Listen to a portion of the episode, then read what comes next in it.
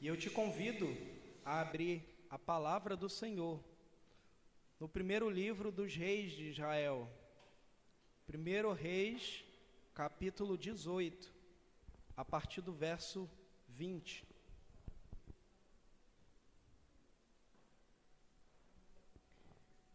Primeiro Reis, capítulo 18, a partir do verso 20.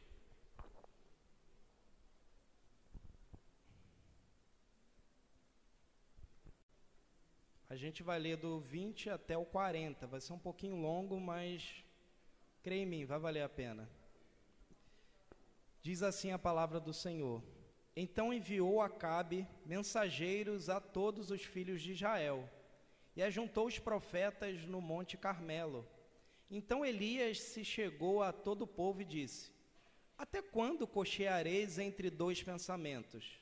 Se o Senhor é Deus, segui-o. Se é Baal, seguiu. Porém o povo nada lhe respondeu. Então disse Elias ao povo: Só eu fiquei dos profetas do Senhor. E os profetas de Baal são quatrocentos e cinquenta homens. Deem-se-nos, pois, dois novilhos. Escolham eles para si um dos novilhos e, dividindo-o em pedaços, o ponham sobre a lenha porém não lhe metam fogo. Eu prepararei outro novilho, e o porei sobre a lenha, e não lhe meterei fogo. Então invocai o nome de vosso Deus, e eu invocarei o nome do Senhor. E há de ser que o Deus que responder por fogo, esse que é o Deus. E todo o povo respondeu e disse: É boa esta palavra. Disse Eli aos profetas Baal: Escolhei para vós outros um dos novilhos, e preparai o primeiro, porque sois muitos. Invocai o nome de vosso Deus, e não lhe metais fogo. Tomaram o novilho que lhes fora dado, prepararam-no, invocaram o nome de Baal, desde a manhã até o meio-dia, dizendo: Ah, Baal, responde-nos.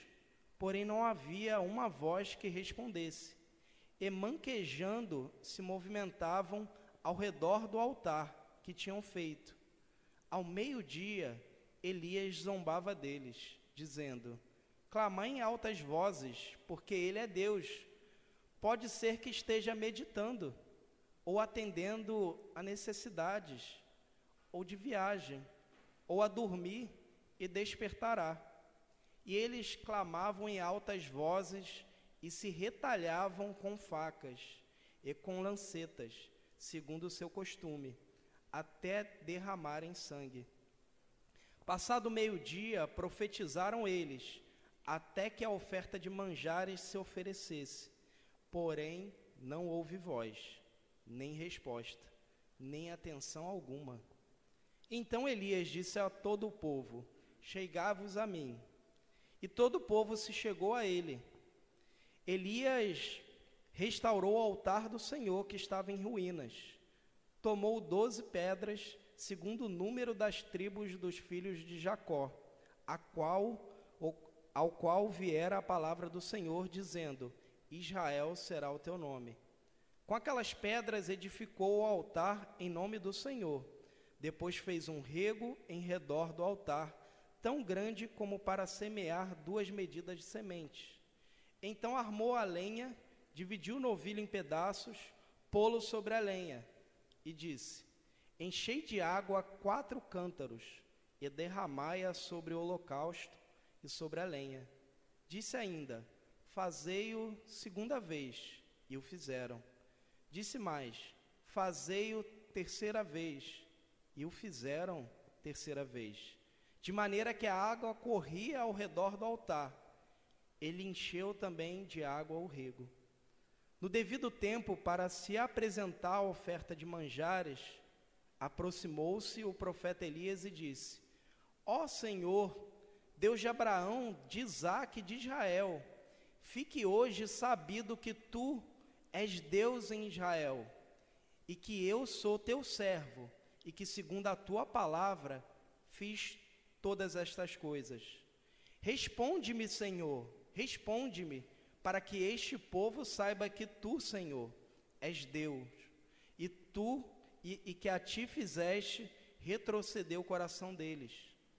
Então caiu fogo do Senhor e consumiu o holocausto, e a lenha e as pedras, e a terra, e ainda lambeu a água que estava no rego.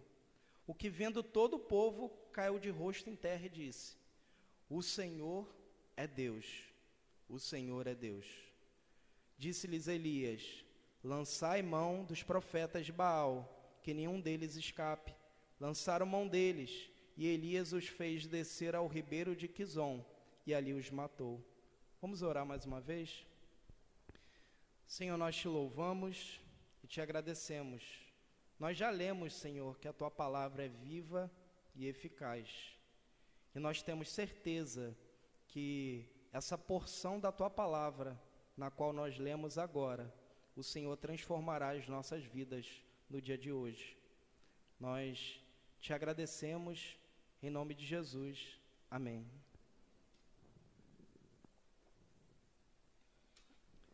Na última sexta-feira foi estreou na Netflix os episódios finais da quarta temporada de Stranger Things. Então eu não poderia deixar de trazer hoje uma ilustração sem falar desse seriado Stranger Things. Stranger Things, talvez alguns conheçam aqui, é uma série de produção original da Netflix e talvez uma das séries mais populares, uma das séries mais aclamadas da própria Netflix. E o interessante da série é que ela se passa nos anos 80 e ela traz uma sensação de nostalgia absurda para aqueles que viveram nesse período. Ela faz referência ao filme Exterminador do Futuro e De Volta para o Futuro nos cinemas. Como não lembrar desses filmes? Ela traz uma referência interessante dos tempos de, flime, de fliperama. E como eu não lembrar desses tempos? Galera que tem de 20 anos para baixo, me perdoe, mas se vocês me dessem o videogame de última geração, vamos lá, um PlayStation 5 no momento, eu não aceitaria trocar pela maravilhosa experiência de jogar fliperama, o jogo do Street Fighter, lá na venda do seu Elias. Vocês me desculpem, mas nada vai pagar essa experiência. E o que falar, talvez aqui alguns já conhecem, de jogar no fliperama um jogo épico chamado Ronaldinho Soccer 97. Se você foi como eu, aproveitou bastante essa época, você ainda vai lembrar que se pegar na maneta lá do fliperama, dois para cima, dois para baixo, esquerda, direita, esquerda, direita, A, B, A, B, você faz o juiz virar cachorro. Era assim. Era o prazer que tinha fazer o juiz virar cachorro. Caraca, que legal. Jogar com o Brasil, jogar com a Itália e o juiz apitando era um cachorro. Nenhum videogame vai pagar isso. Nenhuma experiência dentro de casa vai pagar isso. Mas, veja, essa série está longe de atingir somente aqueles que olham com saudosismo para os anos 80. Essa série não está somente voltada e não é para o público somente dos 30 anos para cima. Essa série também tem conquistado jovens e adolescentes que não viveram esse período aqui dos anos 80. E talvez a questão mais popular dessa série, o sucesso dessa série, se dá porque a série gira em torno de um grupo de crianças. Bem, agora eles já são os adolescentes quase jovens, né? Dado que já tem quatro temporadas, os meninos cresceram, mas essas crianças elas aprontam de montão numa cidadezinha pacata, monótona, chamada Hawkins. No entanto, como o nome da própria série diz, nessa cidade tão pacata, tão estranha, começa a acontecer coisas estranhas. Afinal, Stranger Things, traduzido, significa coisas estranhas. E as crianças agora terão que lidar com criaturas malvadas de outro mundo. E elas farão de tudo para proteger a sua família, os seus amigos e a sua cidade. Só que eu prometi não dar spoiler e não vou dar. Só que engana-se quem acha que o confronto dessa série, que essa série gira em torno do confronto entre as crianças e essas criaturas. É um confronto muito maior e muito mais poderoso. Se eu pudesse colocar em termos matemáticos, seria 1 elevado a 11. Quem assistiu a série pegou a referência. É um confronto muito maior, muito mais poderoso. Quem assistiu sabe. Só que no nosso texto, nós também temos aparentemente um confronto entre dois indivíduos, profeta Elias e o rei Acabe. Mas aqui também, pegando o exemplo de Stranger Things, se trata de um confronto muito maior. O confronto no texto que nós lemos não é sobre o profeta Elias e o rei Acabe. É o confronto entre o Senhor, Yahvé, o Deus de Israel e Baal. Baal era conhecido como o Deus da tempestade. E ele, como um Deus que controlava as condições climáticas, Baal, no entendimento das pessoas lá no seu período, era responsável por fertilidade e, consequentemente, estava ligado a Baal questões como morte, cura e vida. Então, olhando dessa perspectiva, não era difícil entender porque parte do povo de Israel adorou Baal. Eles estavam atraídos por aquilo que o Deus Baal prometia. Se você pegar e perceber, o homem também está sempre em busca de algo ou alguém para adorar. Nós sempre estamos em busca de esperança, significado e satisfação. No entanto, engana-se quem acha que a visão da Bíblia acerca de idolatria se refere somente à adoração de uma estátua ou de uma imagem. A visão bíblica sobre adoração é algo muito mais profundo. Sabe por quê? Porque aquilo que se torna mais fundamental do que Deus para a nossa felicidade, o propósito da nossa vida e a nossa identidade, isso se torna um ídolo para nós. Vou repetir. Aquilo que se torna mais fundamental do que Deus para a nossa felicidade, para o propósito da nossa vida e para a nossa identidade, isso se torna um ídolo para nós. Por isso, hoje eu quero convidar os irmãos para nós olharmos esse confronto entre o Senhor e Baal no Monte Carmelo, a partir do versículo 20. Em suma, hoje nós aprenderemos que o Senhor prova ser o único Deus verdadeiro ao responder às necessidades do homem diante dos deuses no da nossa sociedade. Vou repetir. Através desse texto aqui, nós aprenderemos que o Senhor prova ser o único Deus verdadeiro ao responder às necessidades do homem diante dos deuses da nossa sociedade. Nós vamos ver isso em três partes. A primeira parte se encontra do verso 20 até o verso 24. E a primeira verdade que nós encontramos aqui nesses textos é que o Deus único e verdadeiro é aquele que responde ao homem. Primeiro, nós precisamos entender o que aconteceu antes da passagem que nós lemos, para a gente entender o que está acontecendo aqui. Acabe, que eu mencionei anteriormente, ele é introduzido na história, no cenário do livro dos Reis, no capítulo 16, versículo 28.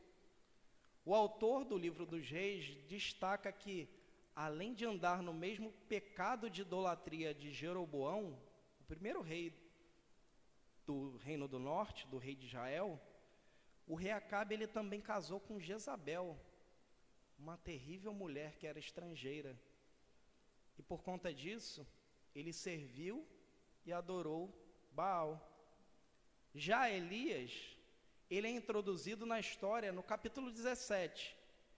E lá no capítulo 17 nós, nós vemos a declaração de Elias para o rei Acabe de que não haveria chuva senão pelo poder do Senhor.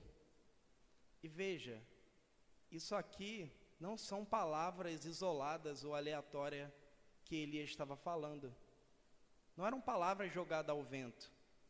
O que ele está falando ali para o rei Acabe é uma referência direta do poder do Senhor sobre Baal. Ele falou: não vai haver mais chuva por causa do Senhor. E é isso que nós vemos durante todo o capítulo 17.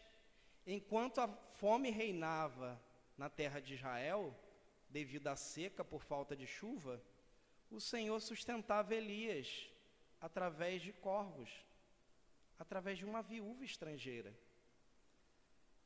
No capítulo 18, capítulo que nós lemos o nosso texto, passados três anos, Deus dá ordem a Elias para voltar a se encontrar com esse mesmo rei, o rei Acabe, pois ele traz, trazeria novamente chuva sobre a terra.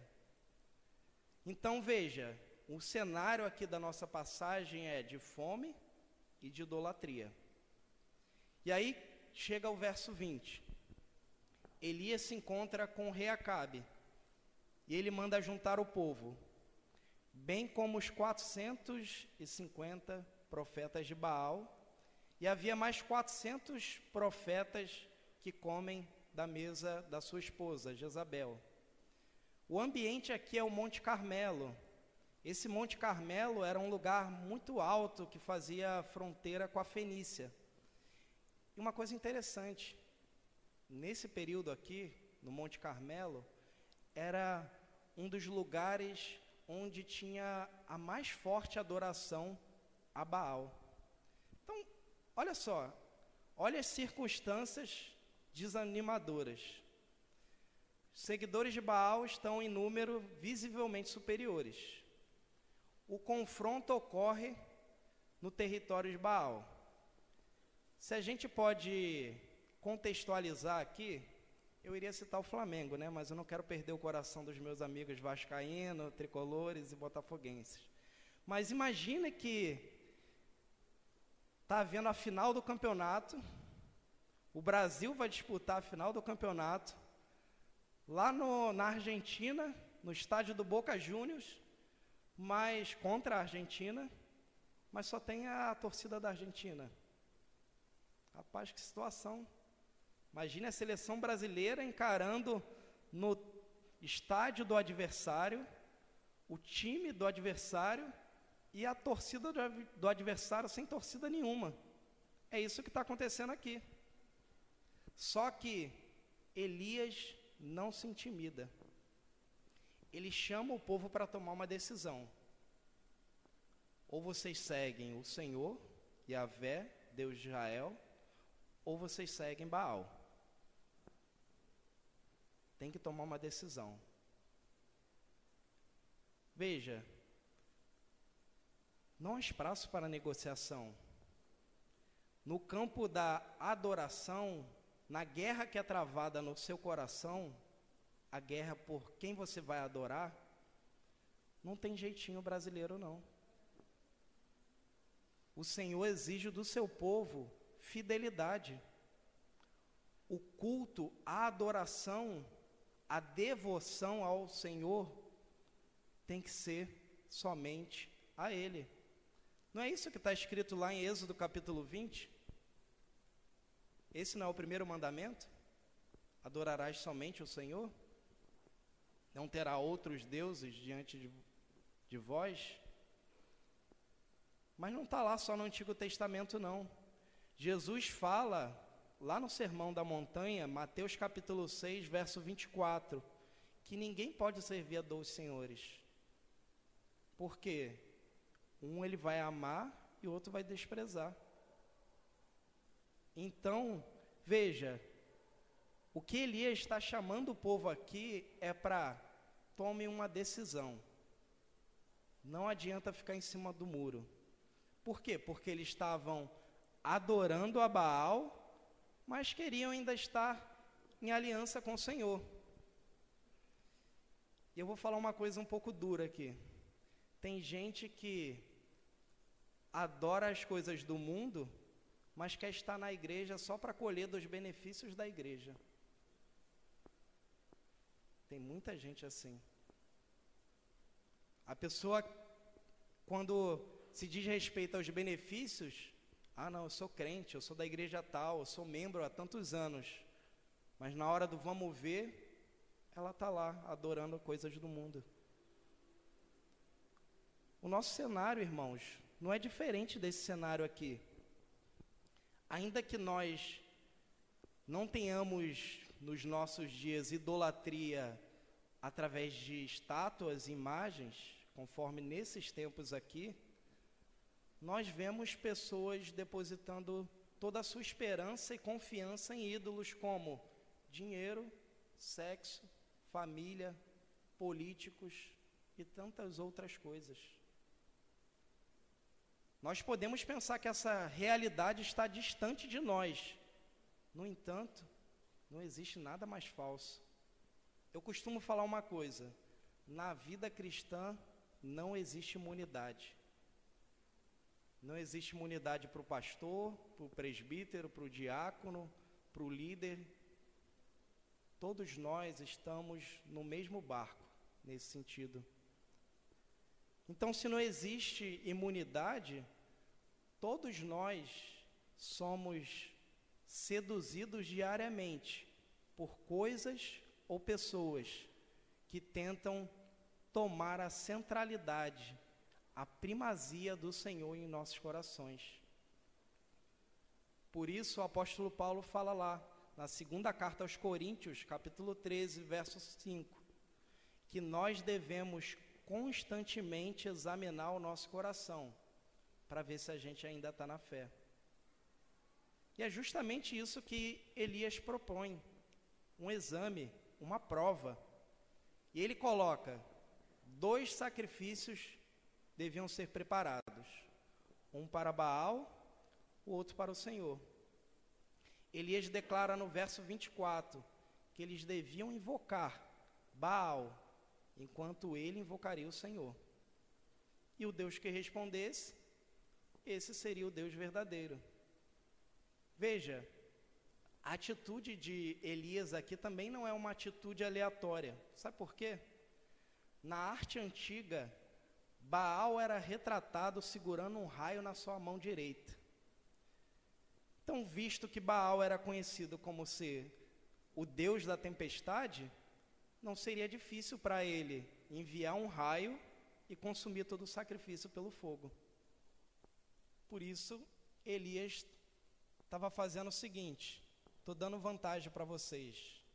Voltando à analogia aqui do futebol. Estamos na final, né? Vai começar 2 a 0 para vocês. A gente vai correr atrás do prejuízo. É isso que Elias está fazendo aqui. O Deus de vocês não é o Deus que segura o raio, controla as condições climáticas, vai ser fácil para ele lançar um raio e queimar esses sacrifícios e provar que ele é o Deus verdadeiro. E olha que interessante, ao longo de toda essa narrativa, uma palavra-chave é responder. Você vê diversas vezes responder, e respondeu, e não respondeu. Por isso, como nós vimos, o homem sempre está em busca de significado e propósito para a sua vida. Mas a questão é: quem você tem buscado?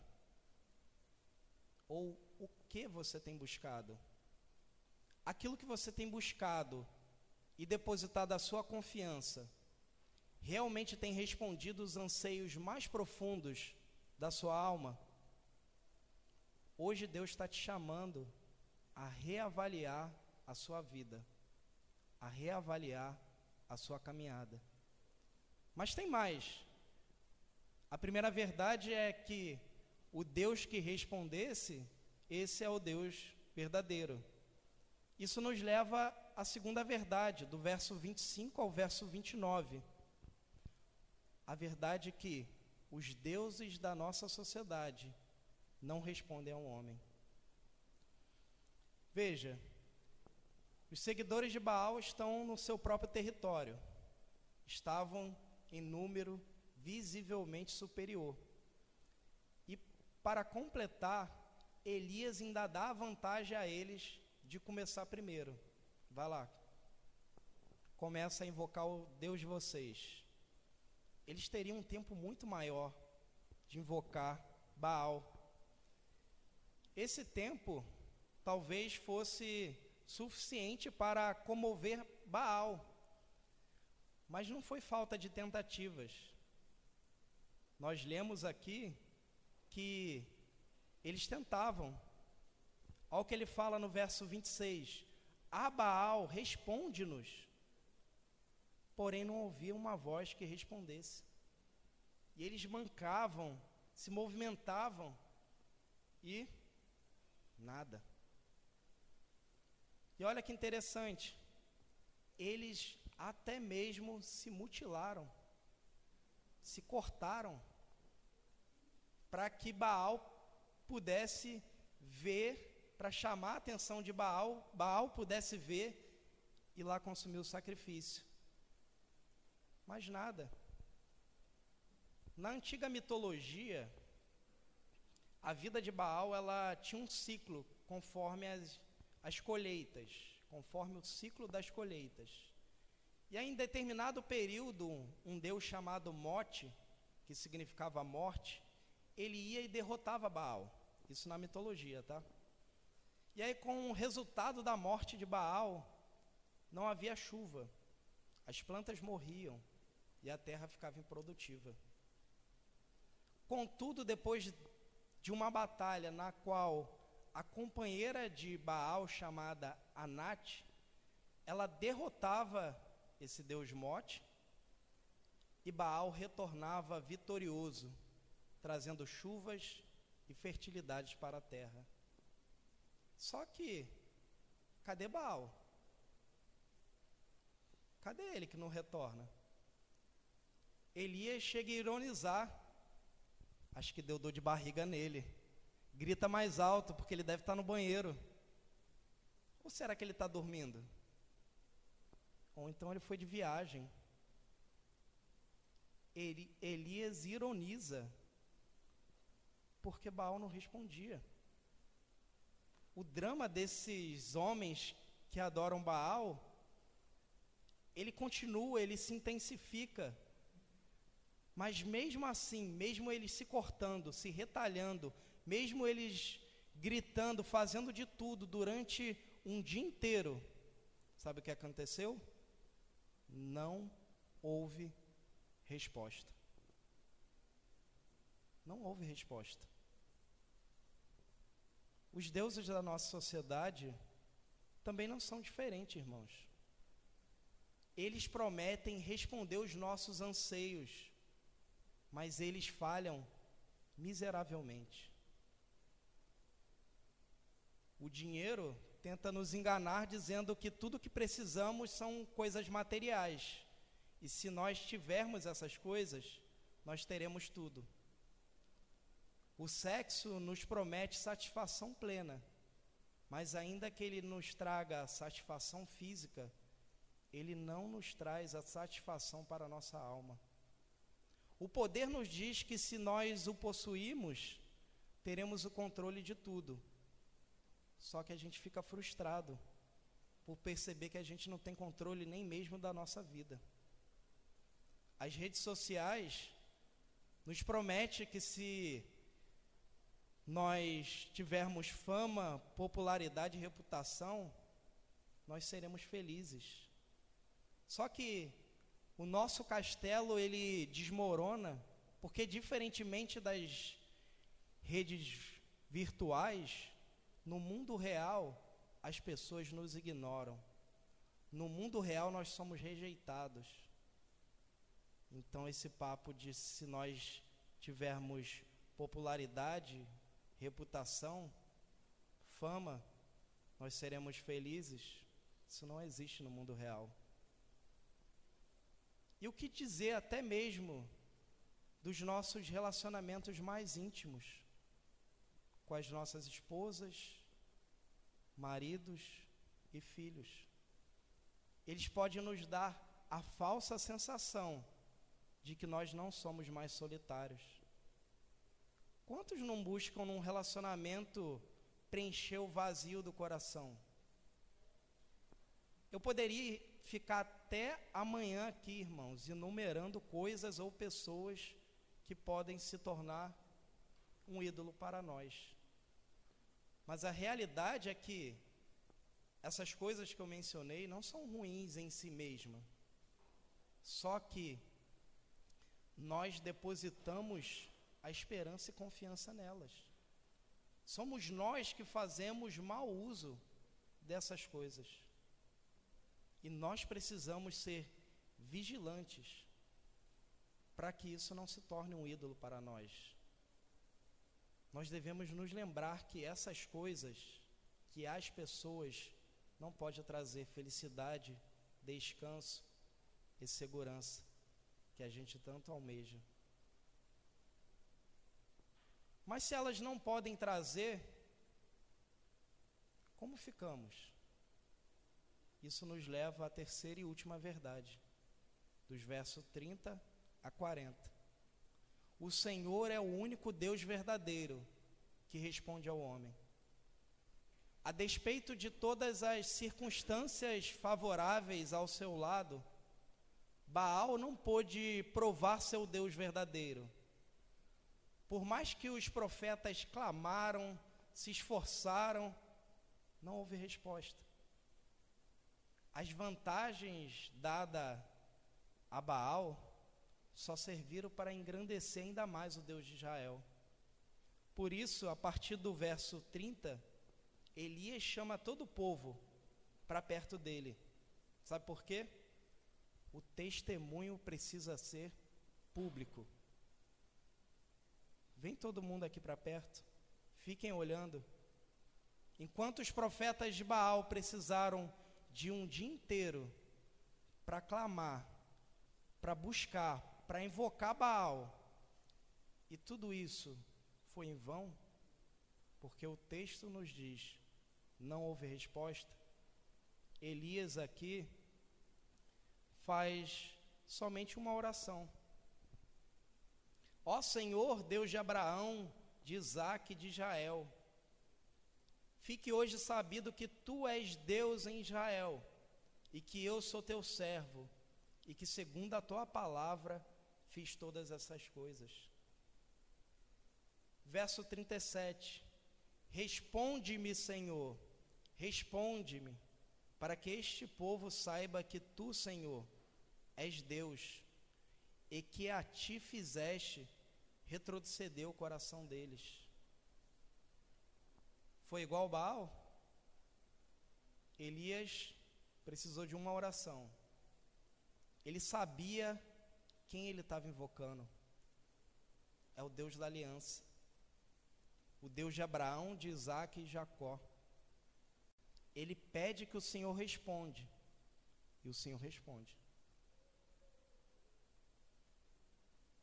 Aquilo que você tem colocado a sua confiança tem respondido os seus anseios mais profundos? O texto diz que Deus responde. O fogo cai do céu e consome todo o sacrifício. O reconhecimento da majestade e da glória de Deus, ele é imediato. O povo diz: só o Senhor é Deus. Só o Senhor é Deus. O povo adora o único Deus verdadeiro. E olha que tremendo. Enquanto Baal está morto, o Senhor está vivo e reina eternamente. O Senhor ainda depois, posteriormente, ainda vai trazer a chuva, mostrando que é Ele quem governa o tempo e a história. Assim como Elias, irmãos, nós também nos vemos em situações de desvantagem. Vivemos num mundo caído, um mundo hostil, um mundo que as pessoas amam o dinheiro, o poder, a fama, mais do que a Deus. Nós somos chamados a testemunhar que o Senhor é o único Deus verdadeiro. Enquanto os deuses da nossa sociedade prometem e não cumprem, o Senhor responde ao homem, sendo o propósito da vida do homem. E eu te pergunto: que tipo de cristão você é? Aquele que busca propósito e significado para a sua vida, nas coisas criadas, ou aquele que já encontrou o propósito e satisfação do seu coração no seu Criador? Qual é a sua identidade? Quem é você? Já encontrou propósito para a sua vida? Ou você ainda procura o propósito? Será que você tem procurado nas coisas horizontais aquilo que só você só pode encontrar na coisa vertical? Você tem procurado respostas, o propósito da sua vida em coisas boas que o Senhor criou, mas que não satisfazem? Ou no Senhor? Você será conhecido como um frequentador da igreja, talvez até membro, talvez até importante no meio da igreja, da comunidade, mas que, a despeito disso tudo, ainda tem um enorme buraco, um vazio no seu interior, na sua alma. Ou você vai ser conhecido pelas pessoas por ter encontrado no Senhor a fonte de todo bem, a fonte de toda felicidade. O Senhor, irmãos, é a resposta para todo homem. No entanto, não existe resposta maior que Deus deu ao homem ao enviar seu filho Jesus Cristo. Essa foi a maior resposta que Deus deu ao homem, enviando seu filho Jesus Cristo. Os profetas de Baal tiveram que clamar e se retalhar a fim de que o Deus dele responda. No entanto, bem diferente, o Senhor, ele é que toma a iniciativa de se revelar ao homem. É ele que vem até nós. É ele que envia o seu filho ao mundo para nos salvar. Quer uma boa notícia? Você não precisa se retalhar. Você não precisa se sacrificar. Porque Deus enviou Jesus Cristo para, que ele se sacrifique por você. Deus enviou Jesus Cristo. Ele teve o seu corpo dilacerado para que você tenha vida. Jesus Cristo é o sacrifício para nós. Somente nele nós encontraremos plena felicidade. Somente nele você vai encontrar significado e propósito para a sua vida. Não há outro caminho. Se você continuar procurando significado e propósito para a sua vida felicidade para a sua vida nas coisas criadas, você vai viver a vida toda procurando, mas ainda assim terá um buraco na sua alma. Ainda assim se sentirá incompleto. Mas se você crê que Jesus Cristo é tudo que você precisa, Ele é o redentor perfeito, Ele é teu Salvador, você vai encontrar descanso verdadeiro. Nós não iniciamos o culto assim, que o nosso trabalho é só descansar no Senhor. Por quê? Porque ele já fez tudo. Você não precisa fazer nada. Você só precisa colocar a sua confiança em Jesus Cristo. E você passa de uma vida infeliz para uma vida feliz. Você passa de uma vida vazia para uma vida completa, cheia do amor e da alegria do Senhor, somente através de Jesus Cristo. Eu prometi que não ia dar spoiler, mas eu vou que quebrar essa promessa. Vou falar bem rapidinho, me perdoe é, o spoiler que eu vou dar, mas eu não posso passar sem dar esse spoiler. No último episódio da temporada de Stranger Things, ao longo da temporada, na quarta temporada, tem um cara bem esquisitão, chamado Ed. É um roqueiro que gostava de rock hardcore e jogava jogo de RPG. Ele liderava lá os garotos, um drogado, alguém que era rejeitado por toda a cidade lá de Hawkins. E ele, quando começa a ver as coisas estranhas acontecendo, ele foge. Mas numa batalha lá final, ele pega e ele resolve ficar, ele resolve ter coragem e ele se sacrifica e ele morre. Depois lá, o um menino lá chamado Dust, ao falar da morte dele para o tio do Ed, ele fala o seguinte: a cidade que tanto odiava ele, ele se sacrificou por ela. Como não lembrar de Cristo? Ele fala: a cidade que tanto odiava ele, e ele assim morreu pela cidade.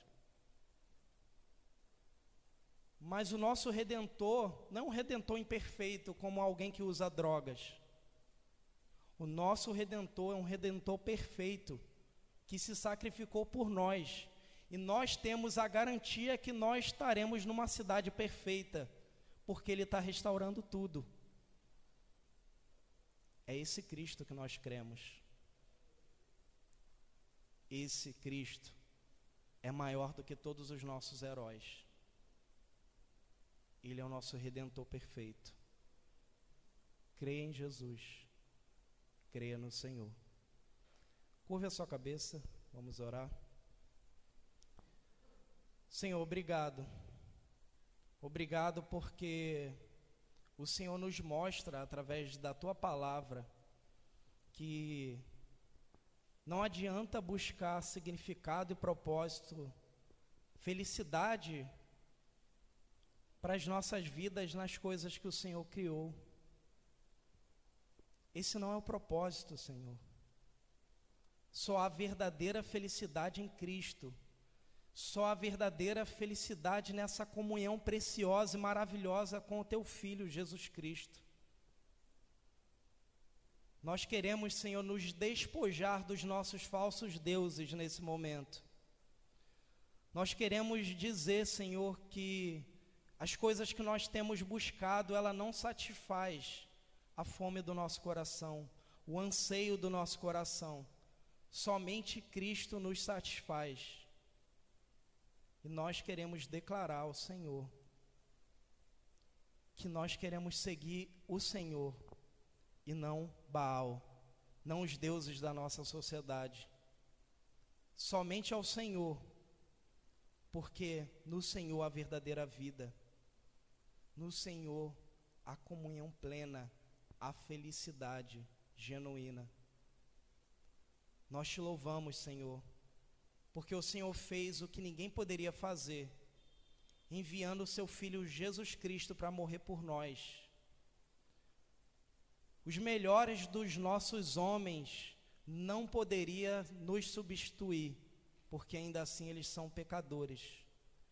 Mas o Senhor enviou o seu Filho puro, limpo, perfeito, viveu uma vida miserável aqui nessa terra, para que hoje nós possamos ter comunhão com o Senhor. Comunhão preciosa, comunhão verdadeira.